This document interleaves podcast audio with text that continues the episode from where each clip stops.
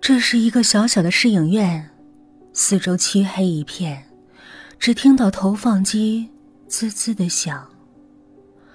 默默躲在影院的角落里，她戴着一顶白色的草帽，遮住了她的秃头。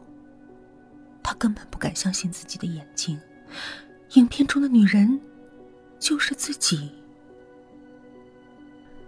由自己收到那顶血淋淋的头发开始，他经历的每一个细节都被拍成了电影，直到他看到自己的头发被白星儿一根一根拔起来的时候，他才知道自己被小胡骗了。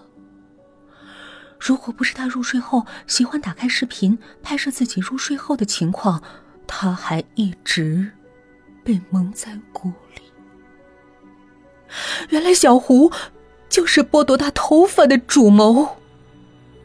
他愤怒极了，直到他听到爱华导演的赞美声时，他才从惊呆中惊醒过来。哎，那个白衣女鬼就是我们要找的女主角，她叫什么名字呀？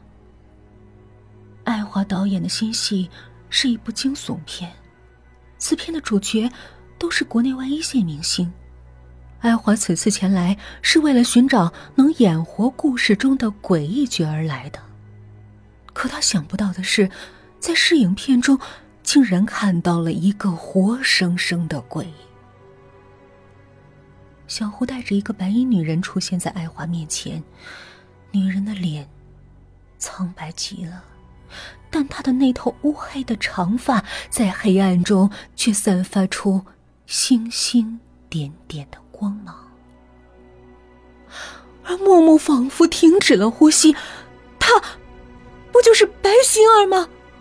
她那头乌黑像绸缎的头发不是她的还会是谁的？她紧紧地握着双拳，爱华伸出了手。哎呀，太好了，很高兴你加入我们剧组，请问你叫什么名字啊？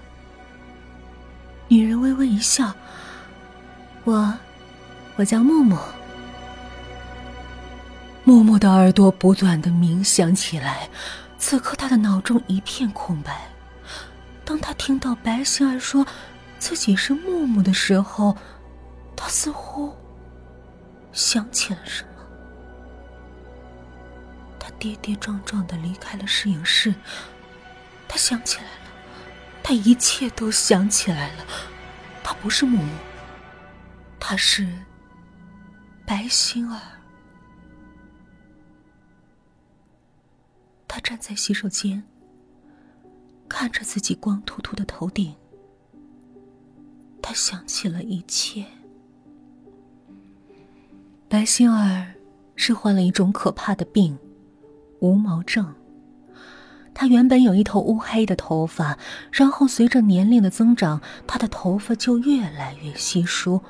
他祖传有一条秘方，可以永远保留一头漂亮的头发，这种方法必须找到一头乌黑如绸缎的头发来植入自己的头皮内。白星儿开始物色人选，这个人便是木木。上天是公平的，上天给了木木一头漂亮的头发后，便赐了她一张平凡的脸。白星儿知道木木家很穷，连学费都交不起，便引诱木木去拍洗发水的广告，和他成为无话不谈的朋友。那天他和木木一起回家的时候，有一位星探出现了。那位星探是一位整形师，他收了白星儿的一大笔钱，答应帮助白星儿做植毛手术，以拍广告为名将他们骗进了那幢荒废的大楼。在大楼内的小诊所里，他们昏睡了一星期。当他醒来的时候，他发现只有自己留在小诊所里，诊所里什么也没有，只留下了一面镜子。镜子里映出来的却不是白星儿，而是默默。但他却拥有了一头漂亮如绸缎般的黑发。那一刻他都分不清自己是白星儿还是木木。他怕极了，他脑袋乱极了，他甚至不知道该如何是好，他该如何去解释清楚事情的来龙去脉，所以他选择性的遗忘了这一星期所发生的事，以木木的身份活了下来。但是他想不明白，为什么失踪的木木会在此时回来呢？这时背后传来了一阵咚咚的高跟鞋的响声，洗手间的灯突然灭了，一阵阴凉的气息将整个洗手间都包围着。木木转过来，看到穿着白衣的白星儿时，他吓了一跳，他害怕地退了一步。你是谁？白星儿咯的一声笑了，这话我问你才是啊。我是木木，你是谁？木木歇斯底里地尖叫着，他恐惧地别过脸，他不要看到白星儿的脸。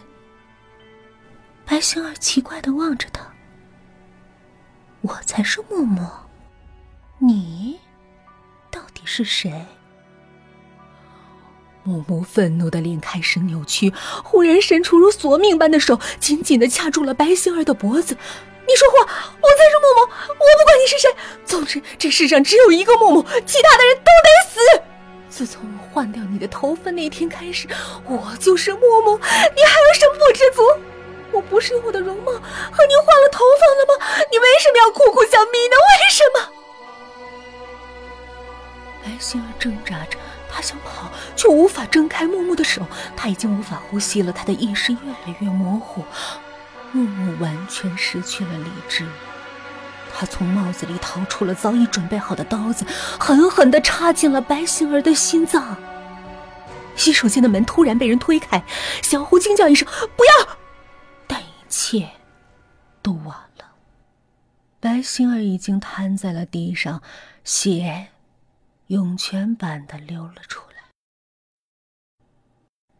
他手上的录像机掉落了，发出了一声奇怪的鸣叫。这时洗手间的灯光突然亮了，木木惊呆着看着冲进来的一群人，他猛然意识到，这难道也是电影的一部分？他害怕地看着小胡，小胡垂下头，完全泄了气，杀人根本不是他想象的一部分。晚了，一切都晚了。这时爱华走了进来，语重心长地说，一部好的惊悚片儿必须有人死去，木木小姐，你的表演很精彩，可惜我们不需要个杀人犯，你还是去自首吧。木木瘫坐在那儿，痛哭起来，看着眼前这个被自己杀掉的白星儿，此时他才发现，他根本就不是白星儿，而是一个长得跟白星儿有点像的人而已。到现在，木木已经搞不清楚，到底自己是木木，还是白星儿。这个答案，他到死也无法解开。好啦，这个故事死人寄来的头发就全部播讲完了。